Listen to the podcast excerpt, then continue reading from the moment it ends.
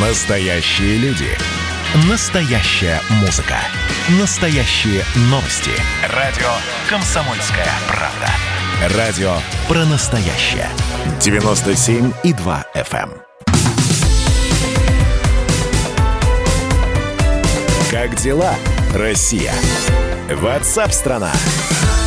Роскомнадзор направил руководству социальной сети ВКонтакте и социальной сети ТикТок требование прекратить распространение призывов к участию несовершеннолетних в несанкционированных митингах. Распространение информации недопустимы, добавили в Роскомнадзоре. А далее непонятно, вот что будут делать. Э, То ли ВКонтакте будет э, удалять сообщения о том, что, значит, выходим на митинг среди несовершеннолетних, то ли каким-то образом это будет помечаться. Как это все будет? Борьбу Роскомнадзора с интернет-ресурсами мы видим, знаем, наблюдаем, иногда успешно, иногда безуспешно. Э, У них эта борьба происходит. С нами на прямой связи интернет-омбудсмен Дмитрий Мариничев. Дмитрий Николаевич, приветствую, здравствуйте. Здравствуйте. Ну что, действительно, в том же самом ТикТоке, казалось бы, там вот абсолютно подростковая аудитория. Э, И э, вот сутки уже обсуждают, что огромное количество призывов а а пошли на митинг. Бог с ним фамилию Навального с ошибками пишут, да, но там 13-14-летние. Как это все можно заблочить? Ну, знаете, не только роботами, если так вот подходить, и вообще тотально, если блокировать. Потому что, конечно, если взять ТикТок, то там сейчас возник некий флешмоб, то есть обратный эффект, когда э, пользователи начали в некотором роде соревнование такое, соцсоревнование, кто э, лучше сделает вот это обращение. То есть это не в плане призыва, это в плане как бы, когда чтение не для получения информации, а ради самого прочтения. Это, это- процесса это чтения. так- такое мо- модное слово «челлендж», да? Да, да, да, да. Поэтому, конечно, Роскомнадзору нужно быть осторожнее со своими вот такими а, движениями, потому что они приводят к эффекту Барбары Стрейзенд, когда, может быть, не явно выраженное желание а, такую информацию получать или смотреть, или там вообще не задумываться, вдруг она начинает, так извините меня, из всех утюгов, там, из, а, со всех аккаунтов начинает просто валить, потому что пользователи а, соревнуются между собой, кто как бы сделает э, ну, как-то сказать так веселее, забавнее, да, ну то есть э, попсовее этот призыв. И кто там не боится нарушить запреты. А подростковая аудитория, как мы с вами понимаем, в первую очередь это люди, которые э, борются с запретами просто в силу своего возраста, потому что у них так э, биохимия работает, и ничего с этим поделать нельзя. Поэтому это противостояние, как у Михалкова, знаете, не знаю, как мне быть, начал старшим я грубить, а здесь вот не знаю, как мне быть, начал Роскомнадзору я грубить, начал вот, соответственно, пытаться делать то, что запрещено. А страдает от этого, конечно, владелец сети, то есть, э, ну, потому что именно к нему обращается Роскомнадзор, и именно против него могут возникнуть последствия и санкции. Поэтому эта история это не такая уж прям веселая, а, как праздник всевластия или вседозволенности, а относиться к ней надо ну, серьезно относиться. Да, но да, давайте уж коли тогда о двух ресурсах пошла речь. Все-таки ВКонтакте это наша, это отечественная социальная сеть. ТикТок, если на- как, как на него повлияешь, он иностранный.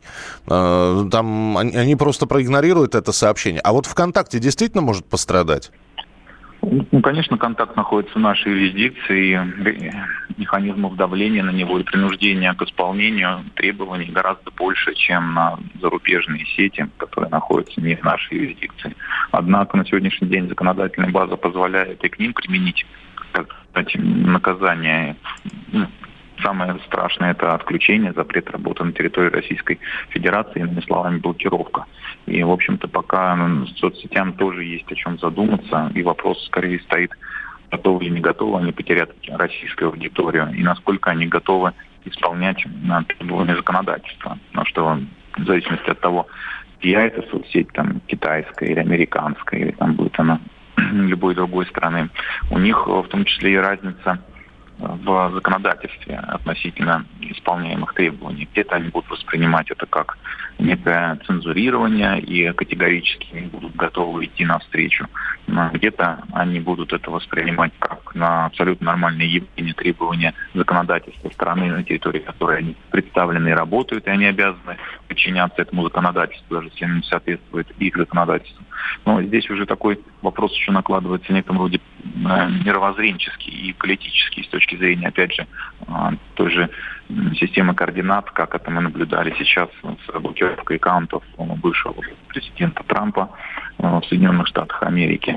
И однозначно утверждать как будут э, жить они по законам или по понятиям, угу. сейчас уже не возьмется никто. То есть мы вступили в эру, когда, как знаете, в советской армии когда-то было, где-то в каких-то частях и дедовщины, а где-то в каких-то живут по уставу. И вот социальные сети у нас какой-то примерно такой же феномен превратились э, позднего СССР. И это, конечно, печально. Э, тогда финальный вопрос, Дмитрий. А, но ведь э, есть еще один пример, как можно поступить с социальными сетями. Особенно в преддверии каких-то митингов, шествий, демонстраций.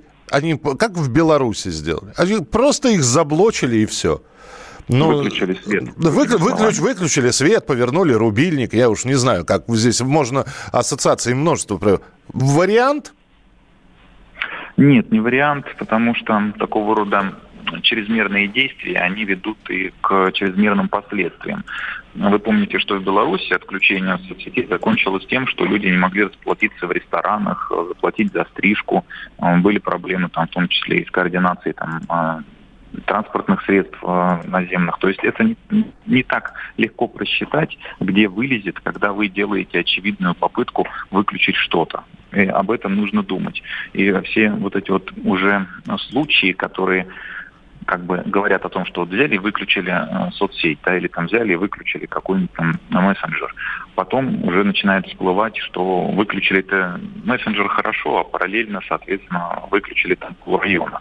И, и оставив их и без света, газа и воды. И это совершенно не шутки, потому что в том числе и системы жизнеобеспечения завязаны на тот же интернет, и где-то, можно сказать, а, не то, что конкурируют там за трафик или пользуются одним и тем же трафиком. Там, uh-huh. Это я очень часто как бы так говорю неправильно с точки зрения технологии, но сложно объяснить простыми словами.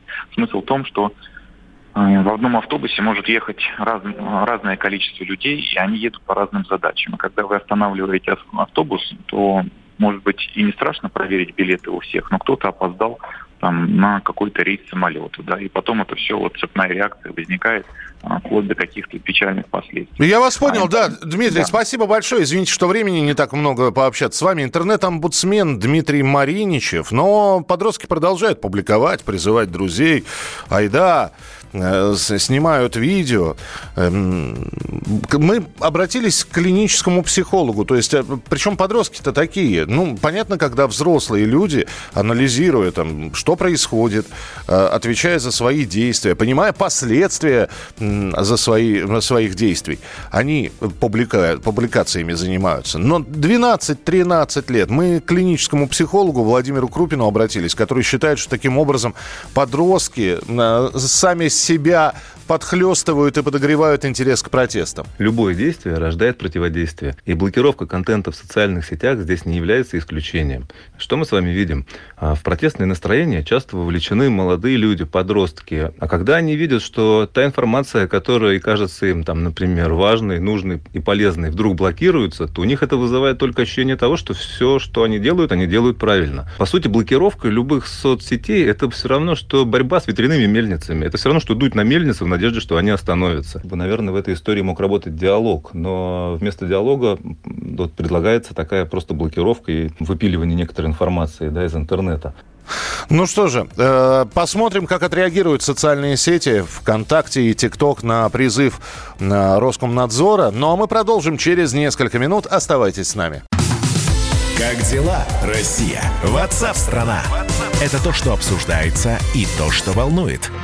Это ваши сообщения в прямом эфире, в том числе и голосовые. Каждый будний день с 11 до 15 часов с Михаилом Антоновым. Эфир открыт для всех. Включайтесь. Радио «Комсомольская правда». Радио про настоящее.